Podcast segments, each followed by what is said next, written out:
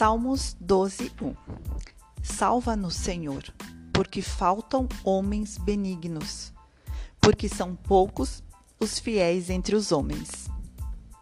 Ser benigno significa ser bondoso, favorável, amável, cortês, de boa índole, prestativo. Hoje eu me peguei com uma situação em casa que nunca se resolve.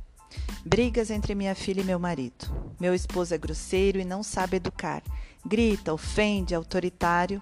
Só que de contrapartida, ele é brincalhão, tem bom humor, é carinhoso, né? É todo família, é caseiro, enfim. É, só que essa rotina de educar uma pré-adolescente não é nada fácil, principalmente se está combinado com um dia uh, um dia a dia de trabalho muito pesado, problemas para ser resolvido, enfim. É, então hoje, logo de manhã, eu fiquei um pouco desanimada. E aí eu fui fazer minha oração da manhã e eu percebi o quanto eu preciso da ajuda de Deus. Porque não é algo que se possa resolver com uma conversa. É, eu percebi que tudo aquilo que eu estava esperando, aquela minha expectativa, de que as coisas se resolvessem, de ter a paciência, de orientar minha filha, você tem que obedecer, minha filha, é meu esposo, olha só, fala com mais calma, põe de castigo, mas não não grita, não precisa gritar, faz assim, faz assado, nada disso resolve. Então, às vezes a gente se frustra com as tentativas que a gente acredita que vão dar certo. E hoje pela manhã eu entendi que não é assim que não vai ser dessa forma, tá?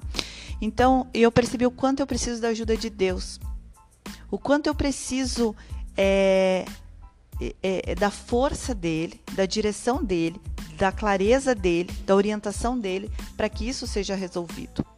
Porque esse problema do meu marido tá tão arraigado, essas atitudes dele tá tão arraigada dentro dele, que somente com o tempo onde Deus vai transformar tudo isso, é que vai mudar o modo dele de agir em algumas situações.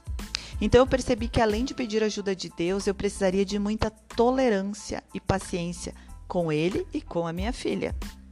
Então, é, primeiro o ensinamento ali, primeira reflexão que eu fiz de tudo isso. Eu não posso mais me sentir desanimada quando isso acontecer. Eu não posso mais entristecer o meu coração. Eu não posso mais permitir que isso me abale ou que isso me desanime, porque eu entendi o processo que vai acontecer. Vai ser um processo, não vai ser com uma conversa, não vai ser com uma um castigo é, ou uma, uma, uma dica que eu vou dar para o meu marido que isso vai se resolver. Então eu não vou mais poder, é, é, isso já, já, já tomei como verdade, é, não é possibilidade mais do meu coração se entristecer com isso. Isso é muito bom, porque Deus não gosta do nosso coração triste. Deus não gosta que a gente desanime diante das diversidades. Deus não gosta que a gente se preocupe, porque se está na mão dele, está na mão dele. Então, vamos nos alegrar. Então, eu passei a pedir para Deus hoje na minha oração. É, durante a oração que eu estava conversando com ele, eu me dei conta disso. Então, eu passei a pedir para Deus para que nos desse paciência e tolerância, tanto para mim quanto para minha filha, né? Por quê? porque ela uh, precisa também de tolerância, porque ela faz as coisas erradas e ela espera que o pai dela haja de forma diferente. Só que o pai dela não age de forma diferente. Então ela também precisa de paciência e, tolerante, e tolerância, né? Até que a obra do Senhor aconteça em nossos corações e no seio do nosso lar, até que isso tudo se resolva. Então, eu nunca mais vou me desanimar quando isso acontecer, eu nunca mais eu vou alegrar o meu coração. Viver com o Senhor é algo é, magnífico, nos dá uma direção, nos dá uma paz, nos dá uma segurança que nada vai nos abalar, sabe? E é muito incrível isso. Eu fico imaginando se fosse um tempo atrás que eu não tinha toda essa orientação de Deus, todo esse entendimento que vem do Espírito Santo. É, aliás, como era, né? Como era a minha vida lá atrás e como é agora. Que segurança é essa? Que segurança é essa que o meu coração sente? Sabe? Eu não tenho mais medo do dia de amanhã. Porque eu sei que o meu coração estará alegre, independente do que aconteça, o meu coração estará alegre, porque o Senhor alegra o meu coração com a sua direção, com o seu entendimento claro e certeiro e assertivo. Isso é muito doido. Então, a reflexão aqui é clara tá? É clara sobre sermos benignos, sobre sermos bondosos com o processo das outras pessoas, principalmente quando se trata da nossa família. Se eu não tivesse essas orientações vindas do Espírito Santo e o conhecimento que ele tem me dado, certamente isso estragaria o meu dia. Eu estaria me lamuriando, resmungando, me queixando como a minha vida é uma porcaria, como nunca vai mudar, como o meu casamento nunca vai mudar, como o meu, o meu marido nunca vai mudar. Aquelas lamúrias tudo que eu fazia antes e que tem muita gente fazendo. E eu justamente gravo tudo isso porque é tão importante mostrar para as pessoas que existe uma saída. É tão importante mostrar para as pessoas que é tão fácil, é tão fácil resolver tudo isso. Mas não, ter Deus todos os dias nos direcionando faz com que tenhamos as atitudes e o posicionamento correto diante das adversidades.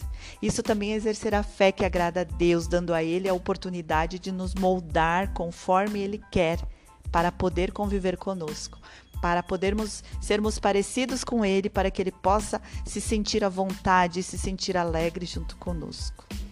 Louvado seja o Senhor. Louvado seja o Senhor por essa palavra. Fácil não é, mas quando o nosso objetivo maior é agradar a Deus, essas coisas passam a ser oportunidades de demonstrarmos a Deus nossa intenção e vontade de fazer o que Ele deseja que façamos. Aquela de fazer, é, de ter um posicionamento que Ele deseja que a gente tenha.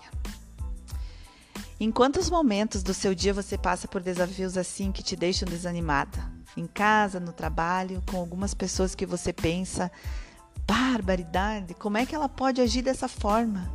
E você se sente indignada com aquela situação, né? Principalmente quando são pessoas, por exemplo, uma colega de trabalho, um colega de trabalho que está todo ali, ou seu chefe, né? Que tu é obrigado a estar ali, ou alguém da sua família que tu precisa tolerar. É muito complicado. Mas primeiramente, tá? Tenha uma íntima relação com Deus.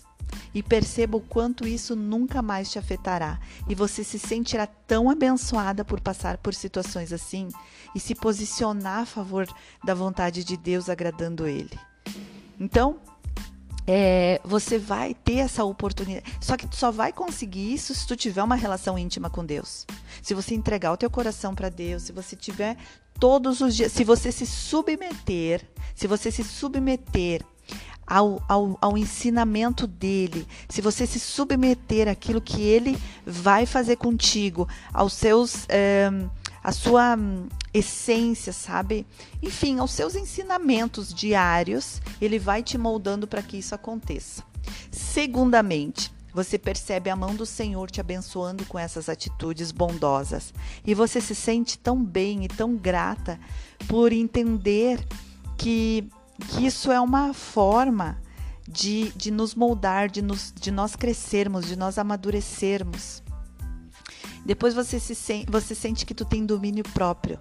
E isso te proporciona uma vida feliz, porque tu entende que nada mais vai te abalar. E, e quando tu, tu passa por uma situação assim, tu sabe que Deus vai te dar uma palavra, vai te dar força, vai te dar posicionamento, sabe? Então os teus dias passam a ser felizes, porque tu sabe o que vai acontecer. Tu tem uma segurança que Deus vai fazer exatamente aquilo que precisa ser feito. Então tu, tu passa a ser tão maduro, tão tão cheio de conhecimento, tão cheio de sabedoria, sabe? A palavra-chave é essa, sabedoria. Tu, tu se torna uma palavra sábia. Então, tu passa a ter atitudes e posicionamento que não vai mais te afetar. Então isso é que é a verdadeira, o verdadeiro é, benefício, sabe? A vida feliz está nisso. A vida feliz não está numa casa nova, num carro novo. Claro, também está ali, porque é bom nós colhermos os frutos do nosso trabalho. Mas entenda que não adianta você ter tudo, você correr os teus dias após dias, você perder a alegria dos teus dias é, em, em prol, em, em, em busca de, de bens materiais, sendo que o mais importante é a sabedoria. E a sabedoria você só consegue com Deus. A sabedoria plena, o estado de espírito pleno, feliz, você só consegue quando você se submete aos ensinamentos diretos de Deus diretamente dele. É, é, é tu, a Bíblia e Deus. Por mais que tu congregue numa igreja, por mais que seja lá qual for a tua religião, qual for a tua, o, o, o, o lugar onde você vai, não interessa. Você precisa se alimentar diretamente da fonte. Você não, não adianta você ficar ouvindo pessoas, pastores, padres, religiosos. Óbvio que você também pode fazer isso, mas você precisa. Para você conseguir tudo isso, você precisa estar no centro tu, Deus e a palavra, que ali diariamente tu vai se alimentando, tu vai conversando com Deus, tu vai, vai é, é, investindo nesse relacionamento e ele vai transformando o teu coração de tal forma que você se pareça muito com ele. Você se pareça muito com ele e você vai agradar a Deus de forma é, inigualável e ele vai te amar tanto por isso. Ele, ele já ama, ele já te ama inigualavelmente, tá? Quando você não está fazendo nada daquilo que agrada a ele. Tu imagina tu agradando ele, tudo que tu vai receber de volta. Isso é maravilhoso, maravilhoso. Essa é a minha reflexão do dia.